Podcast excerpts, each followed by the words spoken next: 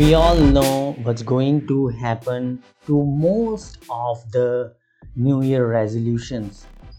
And many people assume that their their struggle with weight is because they have a willpower problem.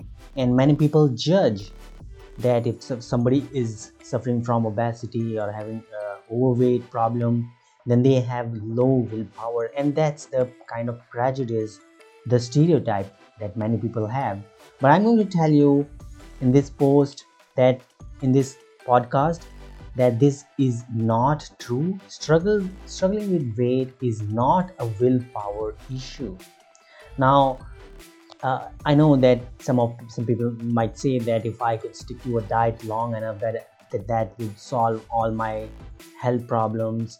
If uh, uh, you know, late night snacking is my time to connect, and everything is fine during weekdays, but weekends are tough. I just slip up and then fall off the wagon, and then I give up. But the thing is that modern science has revealed that everyone has limited willpower and it's not about willpower it's about understanding what works for the long term weight loss so in this podcast i'll tell you five reasons why this is. So so the reason number 1 is that dieting itself is wrong even though dieting, dieting is wrong. But the reason people start dieting and then they start to see some temporary results it's a proof that dieting it's a proof that it's not a willpower problem. Now why dieting is wrong? Because it for so many reasons dieting is wrong. We it does not allow us does not help us understand the long term changes. The, it does not understand the science of habit change. It does not understand what's going on behind the scenes and what's going on behind the scenes is the wrong communication. So it's not about dieting it's about how we talk about food how we talk to food. And we all know uh, we all have definitions of good food and bad food. Sometimes we uh, we go on diet and then we go off diet. All these things that media has created all these things have created bad relationships with food. So the our relationship with food has turned toxic. It's like that you know bad boyfriend or a bad girlfriend that we don't want any more that we don't want to be with so our relationship with food has turned toxic and we eat late at night. So we uh, you know connect with ourselves. We think this is the me time when we connect with food when we have food. And this is that's the reason why we make no progress when it comes to health. So when we heal this communication when we heal what's going on behind the scenes when we heal this deep part of ourselves of our, our relationship our communication with the food that's when we heal our body.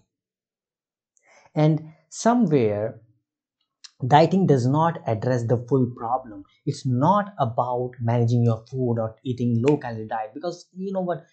It does not work. We cannot eat low calorie food for you know for life. Maybe for one or two months you know at that time we can do it but after that it's all come back. So it's not about eating low calorie food. The the equation is very deep.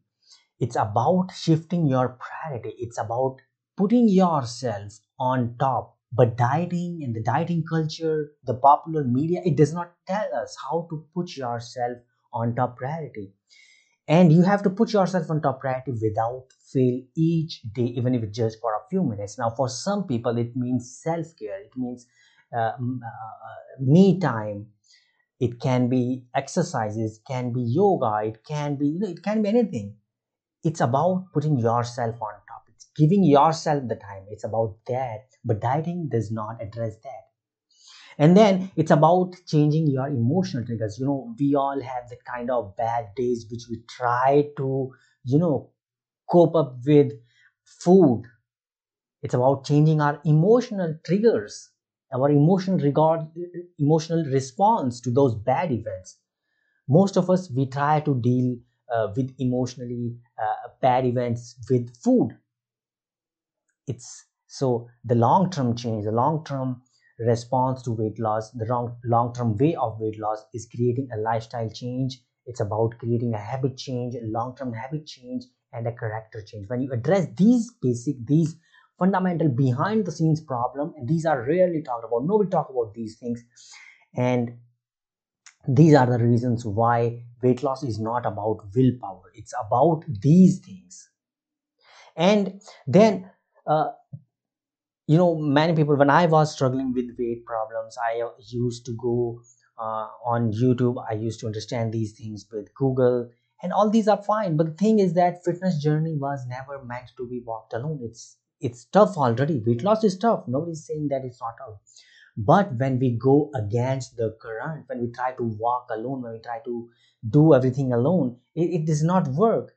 We need some accountability. We need some group energy. We need someone at least one person to walk on this journey and to really go on this journey and that's how i was able to lose 20 kgs without any dieting using food communication methods and understanding the signs of uh, habit change so if you want I have created a free guide. You can go to buzzgirlnutrition.com and there you will find the absolutely free guide. And if you need anything else, you can also uh, uh, check out our programs. If you are new to this podcast, then uh, please subscribe to this podcast.